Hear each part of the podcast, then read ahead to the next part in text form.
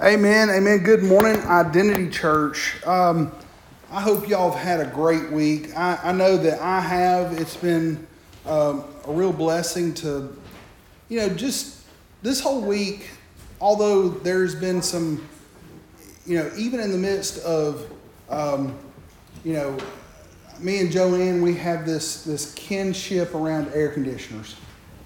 You know, uh, um, her air conditioner went out and then my air conditioner went out. And so you know in order to create this hot you know to, to, to stop hell from happening in my house you know I, I had to go out and buy a new air conditioning unit. And so i praise god for uh, for coy riggs. He, he came in he put it in.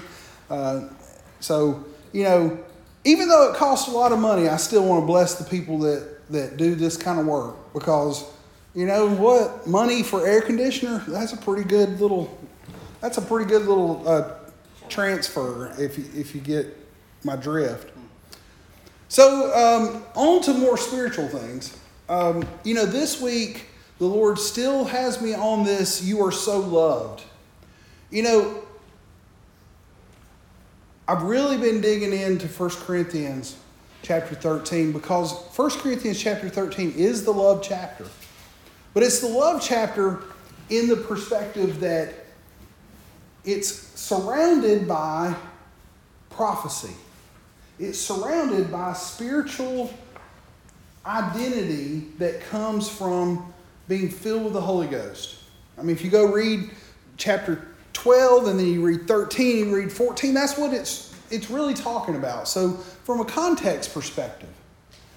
But what I think is kind of interesting is the fact that the more I read about God's love, the more that stuff is is good and it's primary. We need to we need to want to get a word from God. We want to have, you know, like in order for me and Matt to be good friends, we want to have a relationship where I can I can see Matt, I can see his expression, I know how to talk to Matt. But what if Matt's out of town? Because Matt's out of town? Matt doesn't love me anymore? I mean, that that's what I have to understand is the fact that there are there are aspects of God that God's trying to say, look, I want to give you all of it.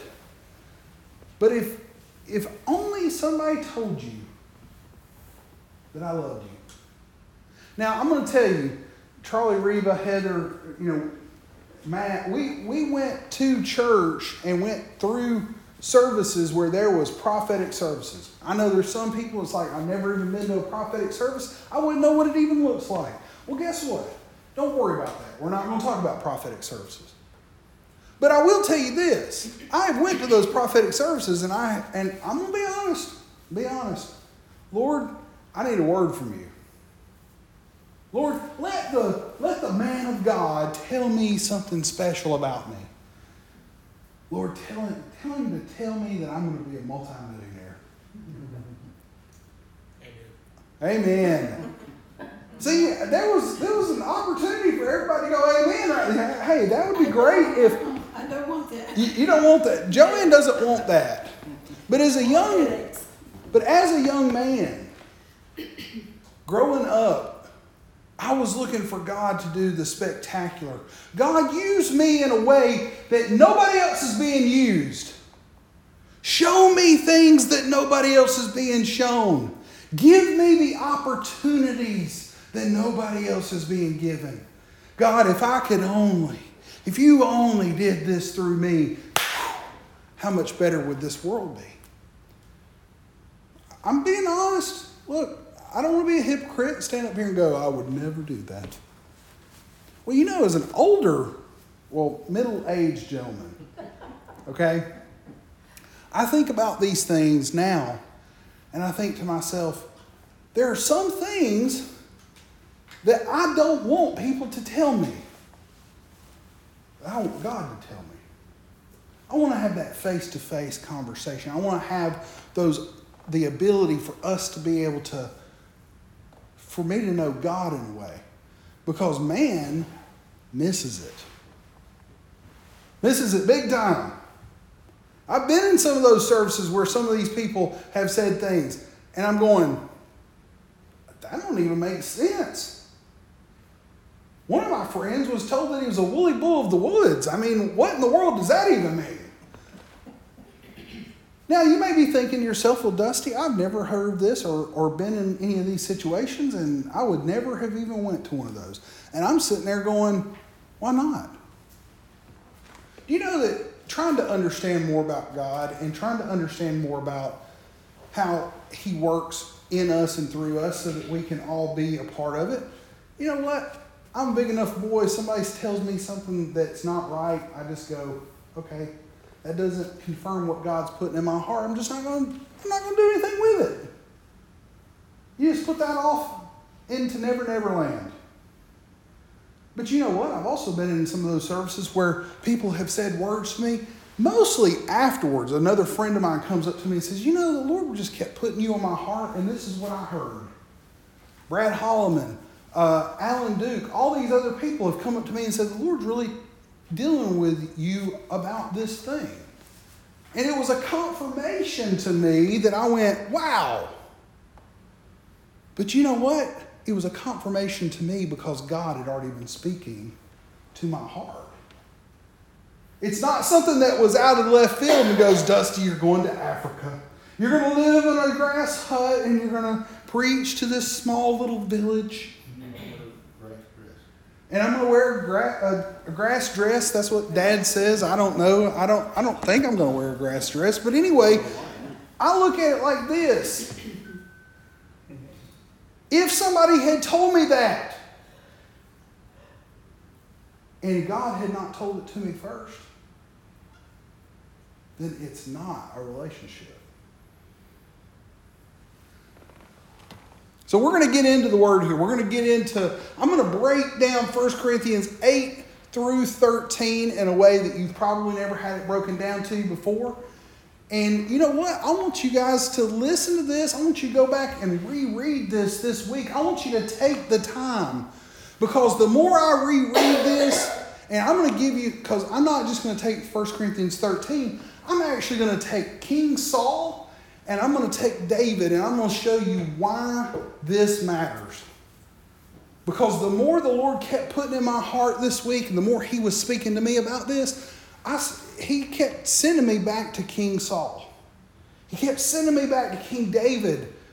And this scripture right here just kept resonating with me. So I want you guys to listen to it. I want y'all to, to think about what God's telling you Go back and reread all this. In fact, anything I say, go back and reread whatever I tell you. And if I'm wrong, come tell me about it. I would love to have conversations about that. 1 Corinthians 13, 8 through 13 says, Love never fails. That is true. But whether it be in prophecy, they will fail. Whether it be in tongues, they will cease. Whether it be in knowledge, it will vanish away. For we know in part and prophesy in part, but when that which is perfect has come, that then that which is in uh, I'm sorry, that which is in part will also be done away. When I was a child, I spoke as a child, understanding as a child, I thought as a child. But when I became a man, I put away childish things. For now we see in a mirror dimly, but then face to face. Now I know in part, but then I shall know just as I am known. And now abideth faith, hope, and love, and the greatest of these are love. What I want you to understand here is that I, have heard people teach on this, and everybody says, hey, when we all die and we go to heaven, we're going to know more than what we know now.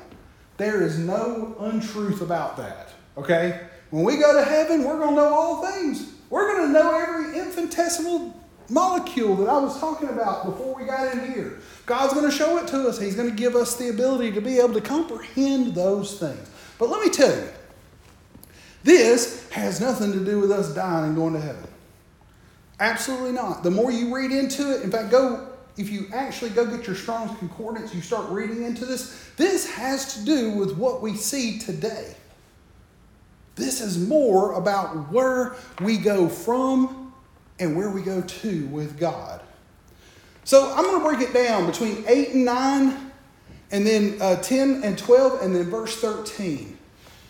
You know, it says here, love never fails, but whether it be in prophecy, whether uh, they will fail, if in tongues, ceasing, a knowledge, and it'll vanish away. For we know in part and prophesy in part. You know, this right here comes down to, you know, we're all looking for some word from God.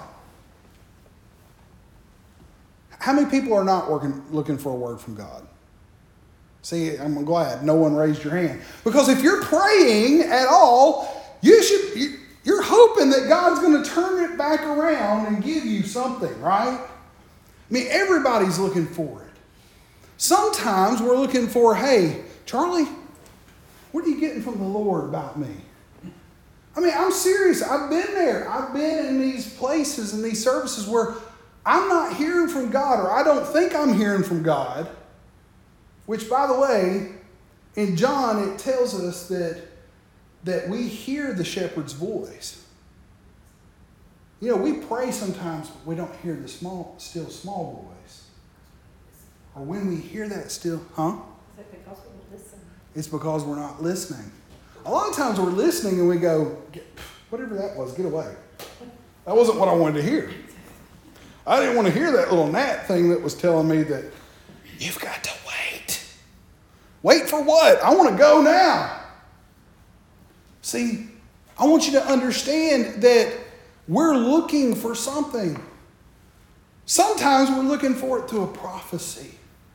Sometimes we're hoping that ah, somebody's going to give me some insight that I didn't have before. And you know, you know, when we know these things, by a man, it pales in comparison to what God tells us. Do you know that prophecies and words of knowledge and words of wisdom and all of these things are to edify you? So, edify means to build up.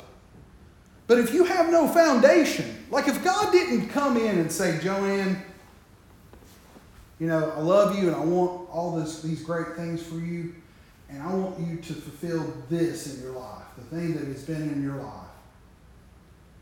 Well, if I come along and say, you know what, Joanne, Lord's been telling me to pray for you this week, and I, I just feel like He's got a great thing for you that you're supposed to be doing. That's going to edify. The thing that He put as a foundation is now going to be raised up. Wow, she goes, that's confirmation, that's edification. It's not, Joanne, you're a woolly bull of the woods. And you're going to get, you're just going to roam around and scratch around in the dirt. You know, all those prophecies are, I didn't know what to say, and somebody put me on the spot. Who was the Who was the guy that used to come? And I, I loved him because, because when we, huh? Tim O'Leary. Tim O'Leary. Do you know that he said less about those kind of things, but every once in a while, it would be like he got a word for someone, and it was a confirmation, and it was right. I was afraid of the dude. I'm just going to be honest with you. How many people? I mean, Reba's going, yeah, yeah. I mean, I, I walked in and Heather told me one day we had just gotten married. It was like Tim O'Leary's coming. I'm like, okay, well, I'm going to go to Tim O'Leary's thing. And it was like, yeah, he's a prophet and he speaks about this. And I was like, I'm afraid of this guy. You were afraid he was going to read your mail. What was he about to do? He'd get right in your face and it's way down deep in your soul and you're like, what's he saying, What's he saying? Yeah, what, what is he saying? Help Lord. I mean, I would I would sit there, but you know what? I was afraid for nothing. Yeah. I was afraid for nothing because the whole thing is is that this guy was listening to the Holy Ghost, and if the Holy Ghost had not told me about something, he wasn't going to tell me about it. What he prophesied, you just be edified.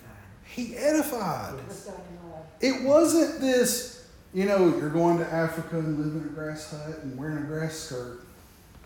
You know, this is this is the, the beauty of God's love is that God's love is He wants to tell you about it first. He lets you in on the secret first.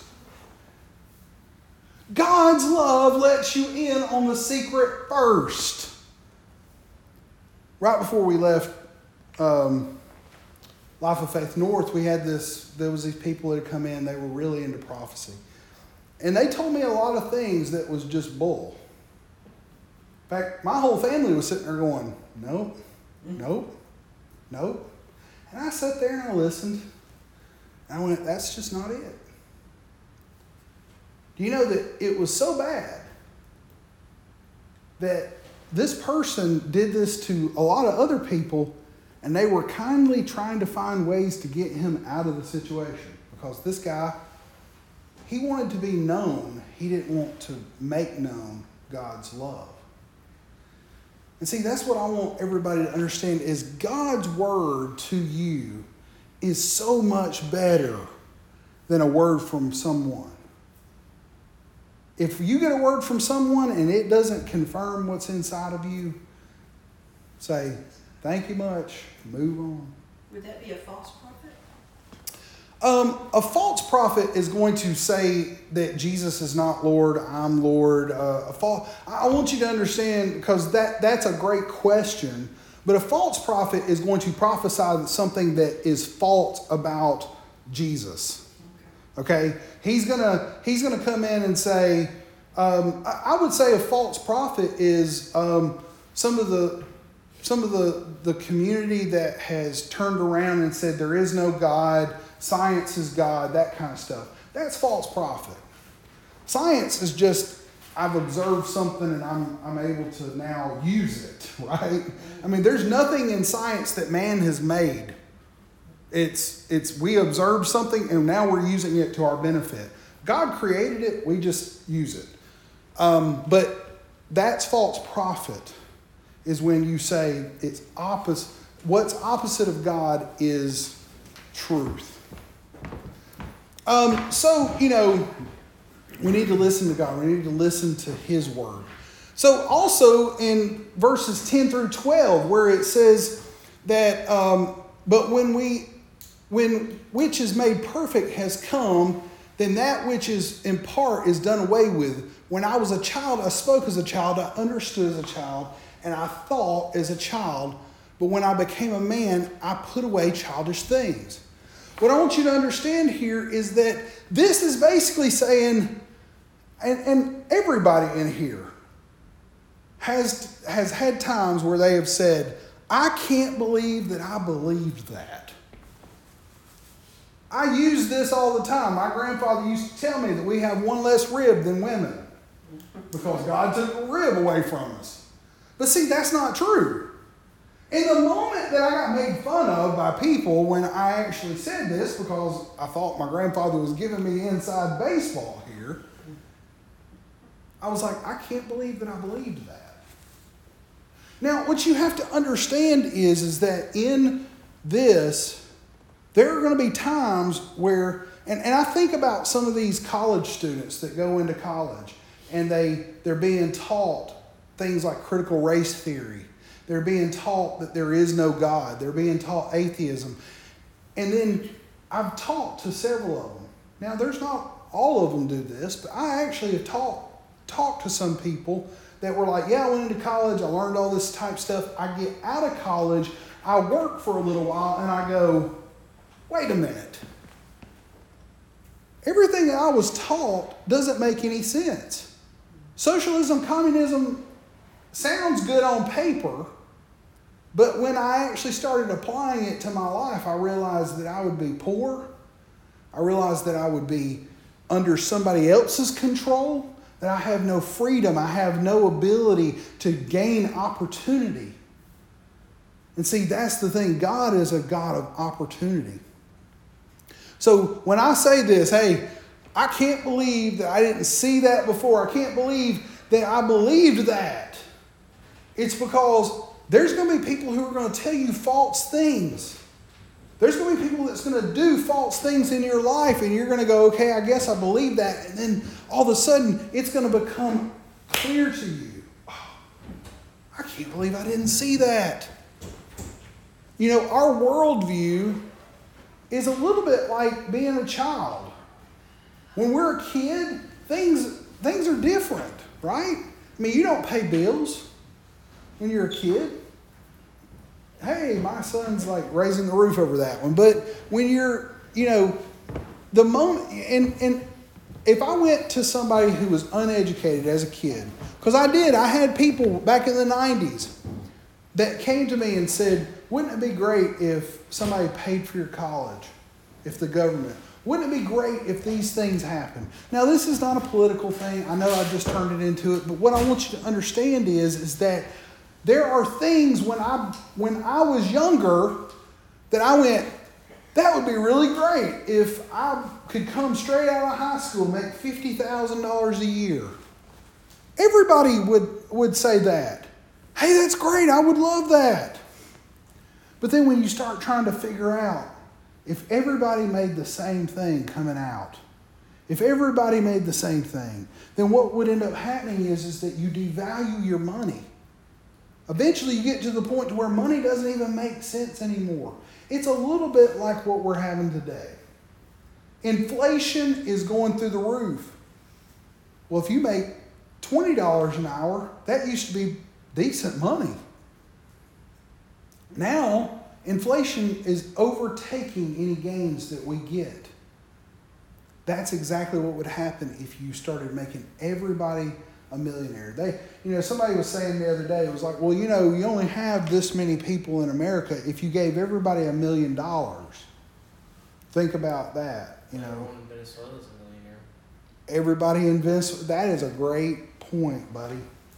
Everybody in Venezuela, you know, they were taking, they were millionaires in Venezuelan money. They were taking wheelbarrows full of money and they were trying to get bread. It was taking a whole, they actually took their money. You could see it. It just was laying in the streets because it was worthless. Now, I'm going to I'm going to turn that back around to a spiritual thing. Do you know that the same thing happens when we take away and diminish what God has in our life? We start inflating things above His Word. Well, I, this didn't happen for me, so I don't know if God doesn't love me. That's a lie. That's something that is allowing your circumstances to dictate to you what God is. You know that, you know, veiled love lacks depth. You know, veiled love is like, you know, if if I met somebody out on the streets, and, and I know people, they're very huggy, touchy kind of people, you know, and they come up and they give you the hug, you know, and they, you know, they're, they're really lovey dovey to you. But I don't know them. It's, it's veiled love. It's that, it's that I really have no depth of understanding of who you are. I have no depth of understanding what, what your motives are. Have you ever met somebody that was like that and you thought to yourself, I feel a little bit creepy when they come up to me and they give me that hug? I mean, I got lots of head nods on that. There's plenty of, huh? What do you want? What do you want from me? What are you trying to do to me? I don't have anything. I mean, I, I feel like you're groping me. That's my wallet. Leave it alone. I mean, that's the way you feel when you have somebody that has a veiled love. You don't know their motive. You don't know what they're doing. And see, that's what I think most people do with God is there's a veiled love. But you know what's pretty awesome is that it says that when we actually know God, when we see him face to face, people say, "Well, I can't see God face to face." Yeah, you can. See, God's a spirit. We have to understand his face looks different than our face. God's not going to come down here like a, a ball of light and turn into Jesus and then he's going to stand right in front of us. There are people who have had visions of Jesus, and I'm not going to deny that. But what I am going to say is that I've never had that. But you know what? I have had God when I have allowed myself to let Him in praise and worship and and one on one with Him in my prayer time to where I know Him. I know His presence. I know who He is. I know what He looks like. His face embodies who He is. And I'm able to see Him for what He is. See, I'm not veiled, like, well, you know, the Bible tells me he loves me. The Bible does. For God so loved the world that he gave his only begotten Son, that whoever believes upon him shall have everlasting life, right? I mean, that's, that's what we're told. But until I actually experience God myself, that's a veiled love. See, his word becomes active and powerful and life when we know him face to face. And that brings me to 1 Corinthians 13. See, you may be saying, How? Well, Dusty, how do I get that? Where do I get that? Well, it says here, it says in verse 13, Now abided faith, which means is, is pistis, which means trust, it means assurance. And then you have hope, which is uh, elpis, which means expectation and confidence.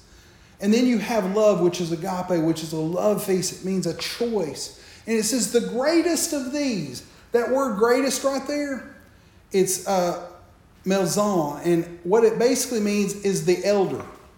It was the first. It was the beginning. So love is the beginning. And if you have love, then now love breeds hope. And hope is that expectation. Love is the expectation of what we're supposed to have in Him. And expectation builds trust. I'm sure that Matt, Amy, the both of y'all, when y'all first met each other, y'all were sitting there and you were probably like, man, Matt's going, man, I really, she's, she's, she's hot. Look at her. Woo! And then Amy was like, I'll get by. No, That's the way it was with Heather. Heather was like, he'll do.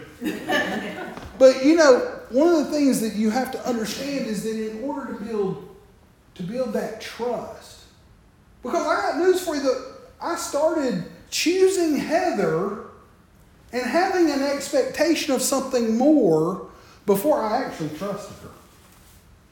You may be going, why is trust more powerful? No, trust is the maturity of love. I'm going to say that again. Trust is the maturity of love. Because the moment I start choosing somebody in my life, now I start getting an expectation. Well, there might be more to this than just the surface, that veiled love. So I start putting more in. They start putting more in.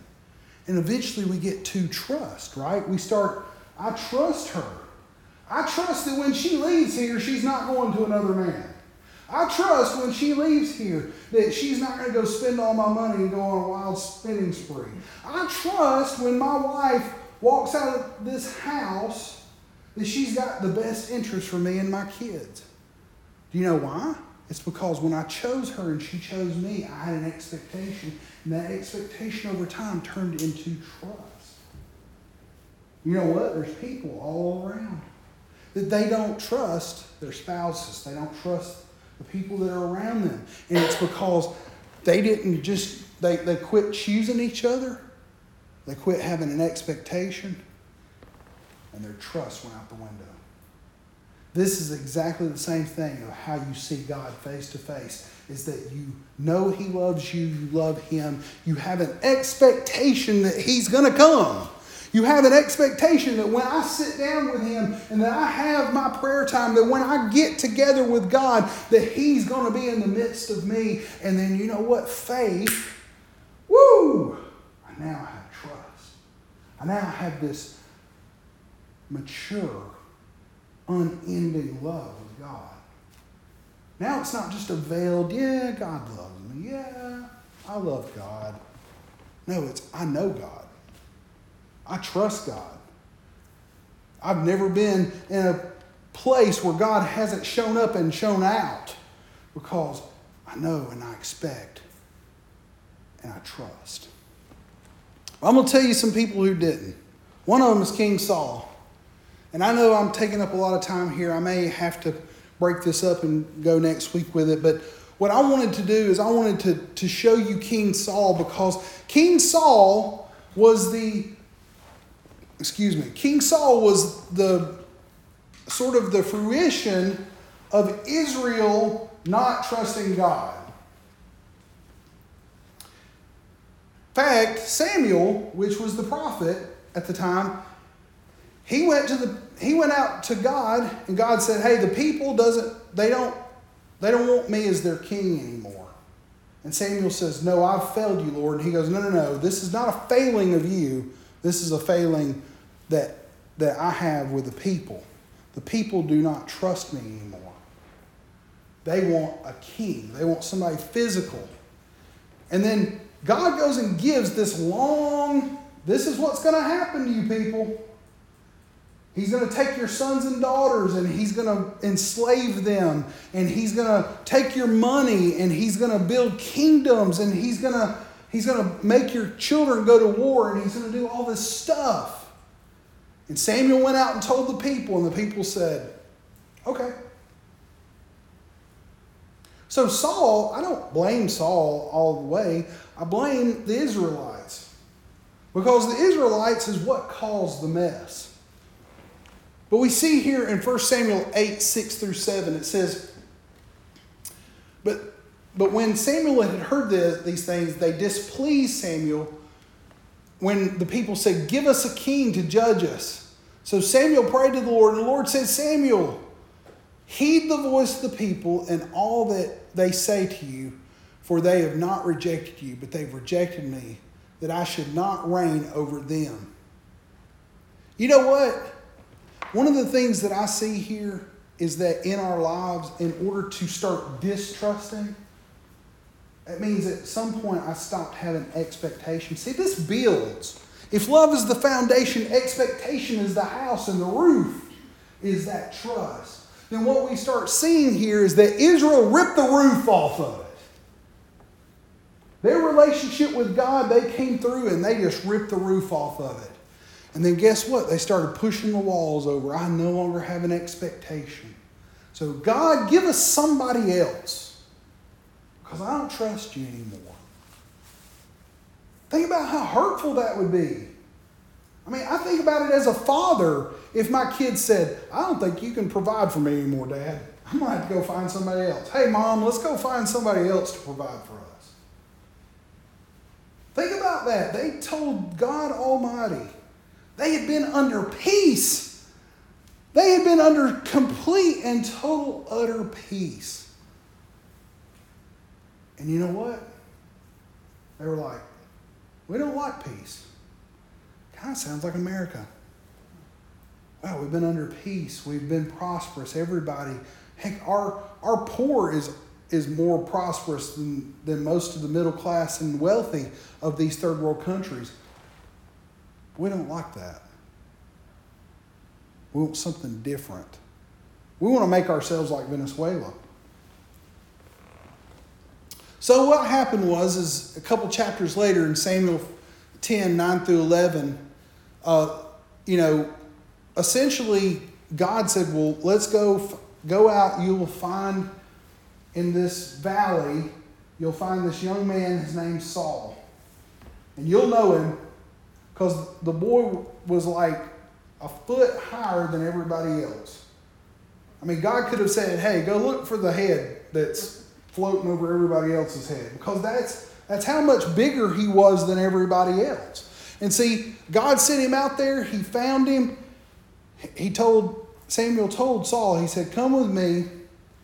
He goes, We're going to eat together. And he anointed him with oil. And after he anointed him with oil, he sent him back out. And this is where we come to. And see, what I want you to understand by this is that love and use are not the same thing. Love and use aren't the same thing. Like if the Lord said, Hey, Dusty, go to this place and I want you to go and work in this ministry and you're going to work day and night. And people would go, Man, God must really love them to give them such a big platform.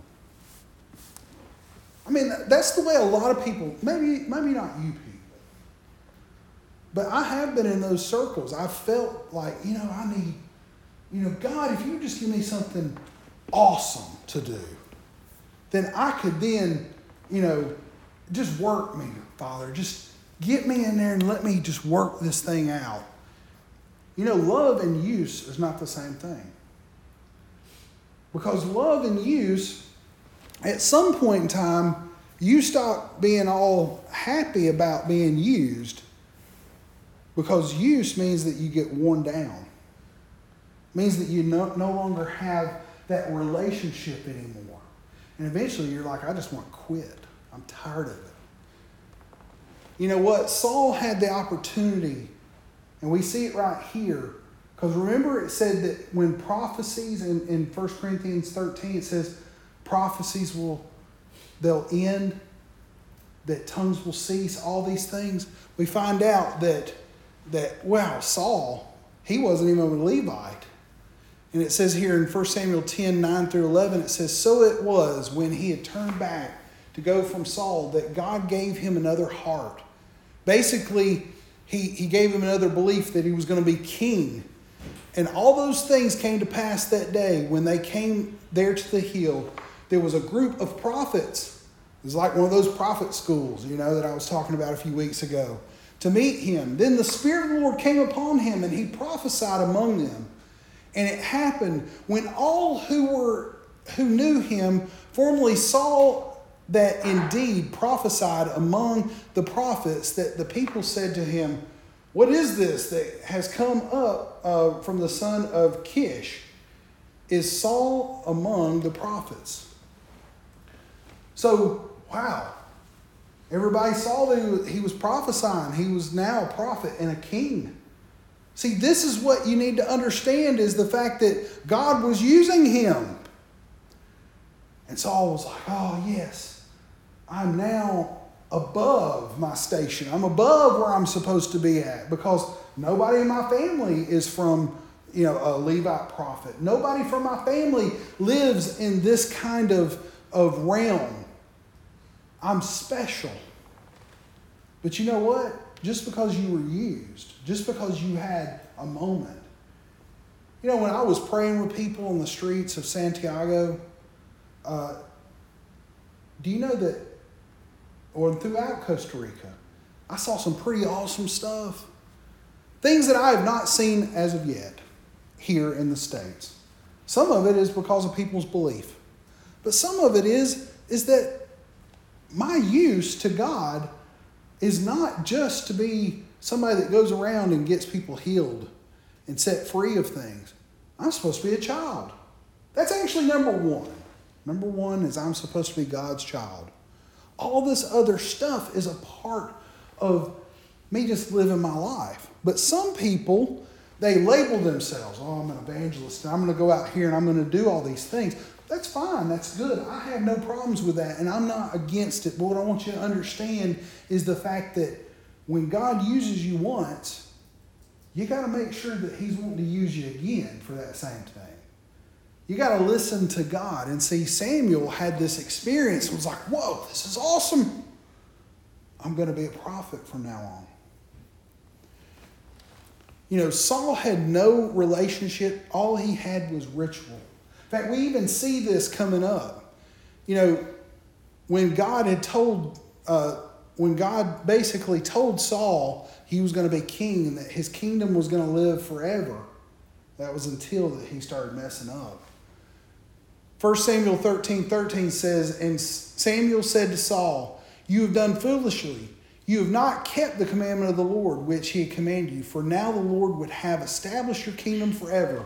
But now your kingdom shall not continue. The Lord has sought for himself a man after his own heart, and the Lord has commanded him to command over his people, but you have not kept the Lord's commandment. And what had just happened was is that Saul had only been a king for maybe a year. In fact, at the beginning of 1 Samuel 13, it says Saul had been a king for a year. And what he had done was the people were getting antsy because the, the, the, the Philistines, they were like circling. And he said, You know what? I'm going to go ahead and sacrifice to the Lord to get his blessing and we're going to go out and fight. And so they did. They sacrificed, they went out, they fought. They actually won the battle. They did this. And and it You know, they did it under their own strength. And this is what happened. The moment that he sacrificed, Samuel shows up and goes, What are you? Do you think that you're a prophet? Do you think that this is what you're supposed to be doing? That you're supposed to be trying to get God's blessing on what you want? See, this happens twice.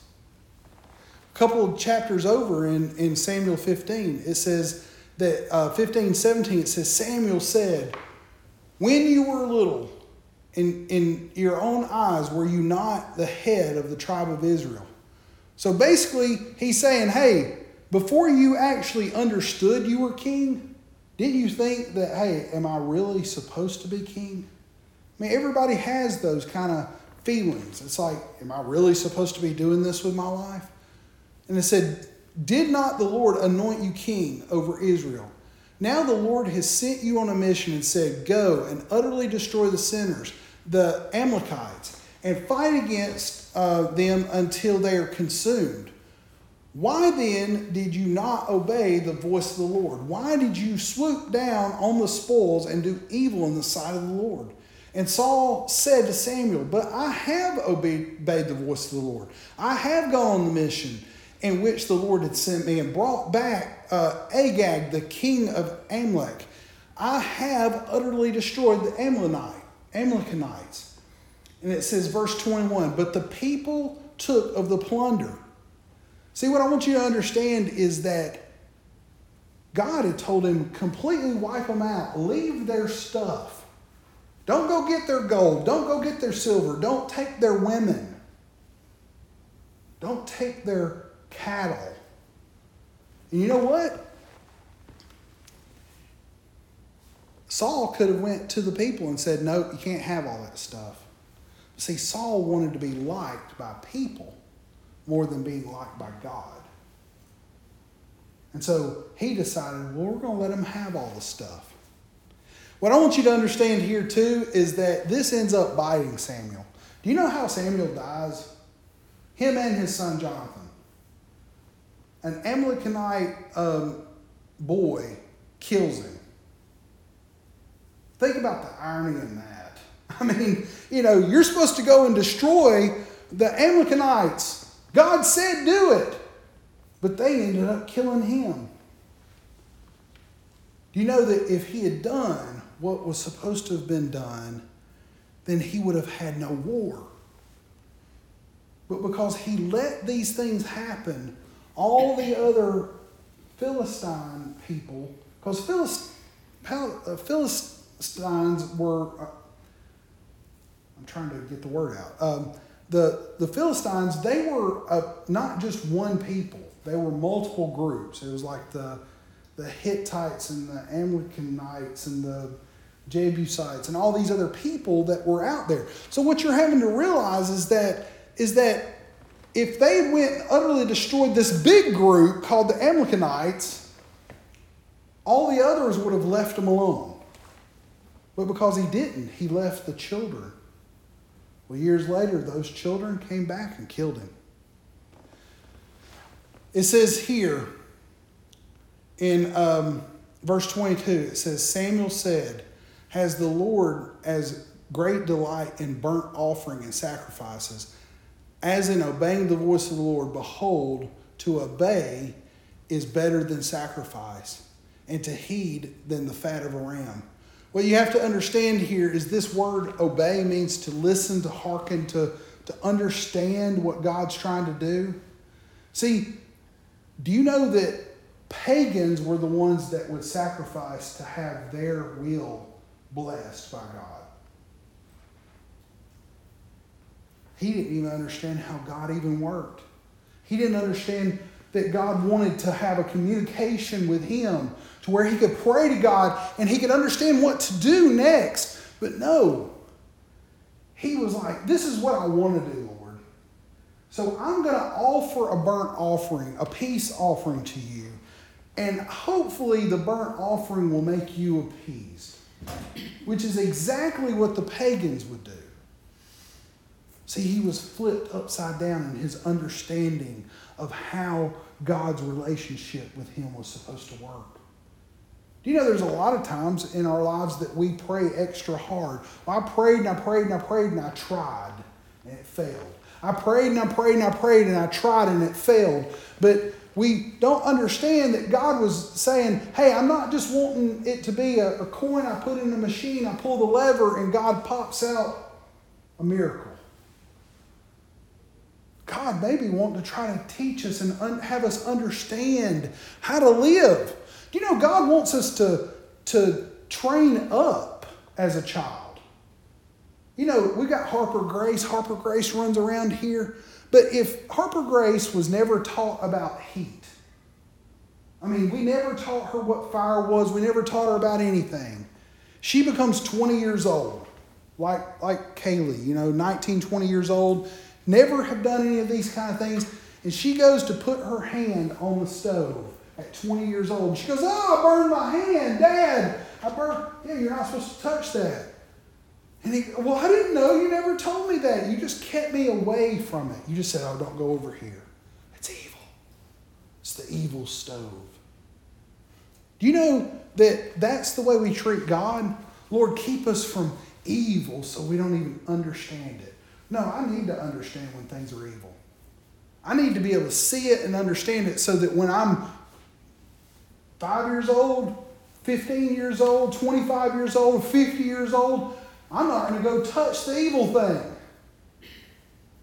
Do you know that a lot of times we pray so that we never have to deal with evil? That we never have to deal with these things. Sometimes we need to go, God, show me how to recognize it. Show me how to deal with it. Show me how you want us to do it. And God would say, This is what I want you to do. See, that's true prayer. That's true understanding of who God is and what He wants in our lives. But see, Saul just wants his own will to be blessed. I'm the king. God just bless whatever I do. That's the way the pagans do it. And right here it says, it says here, um, 20 in verse 23 of 1 Samuel uh, chapter 15, it says, For rebellion is the sin of a witchcraft, and stubbornness is the iniquity of idolatry. See, he was dealing in idols of God. He dealt with God like he was a pagan God. He believed that God was just like the pagan gods. Saul knew nothing of who God was and how God wanted to treat him like a child. All he wanted was he wanted his blessings. God bless me. I'm going to burn this sacrifice. You better bless me because you made me king. That's a lot of people's prayers. God, you better bless me. I don't want to know who you are. I just want you to do what I say. Well, because you have rejected the word of the Lord, he has also rejected you from being king. God, when we pray and go, hey, God, you better bless what I'm going to do, and he goes, nope, I reject that. I'm not going to do it. It'd be the exact same thing as if one of my children, Caleb, sitting over here, he said, Dad, I want to be a drug addict. I'm going to go, nope, reject that. I reject that pretty hard. I'm going to fight against it, by the way. Oh, you want me to duct tape you to the floor? That's what's going to happen. Yeah, yeah, you better. I mean, that's what I'm getting at. Is God's going to go? No, I'm not going to. I'm not going to bless you going and destroying. I'm not going to bless you being an idiot. Saul was an idiot, and he needed to be taken care of pretty swiftly. You know, Saul lost sight of who God was. God, Saul also made the children of Israel lose sight of who God was too.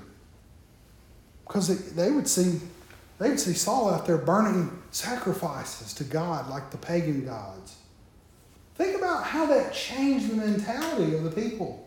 Where they were saying, hey, I really just needed my sins to be forgiven. So I would go to the priest and they would they would burn offerings for my sins. Well, now I'm burning offerings not for sin. I'm burning offerings to try to bless, get God to bless me.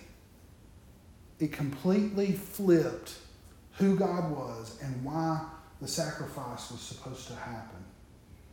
Do you know it did the exact same thing to people that are around us too? People read these kind of things and they think, well, why did God not bless Saul? Saul sacrificed. He created an opportunity for God to bless him. Why didn't God do it? Well, it's because that's not the way God, that's not who He is. And see, that's the thing. We don't understand love unless we understand who we're loving. And I'm going to stop right there. I've got more. We'll talk about it next week. But one of the things that I wanted to that I wanted to bring up to you guys today is the fact that knowing who God is and knowing who He loves and why He loves is why we need to have that relationship with Him face to face. And the way we do that is that we first have that foundation of love, we build the walls of expectation, and then we top it. We put the roof of faith on top of it. And that faith, hope, and love, and the greatest these is love, is what drives us and keeps us as a child of God.